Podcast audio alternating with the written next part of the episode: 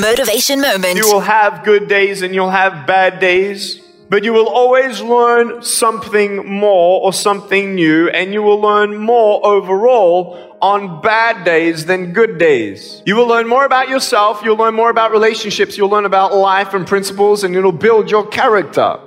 I stand before you without arms and legs, but a very strong man because of the bad days in my life.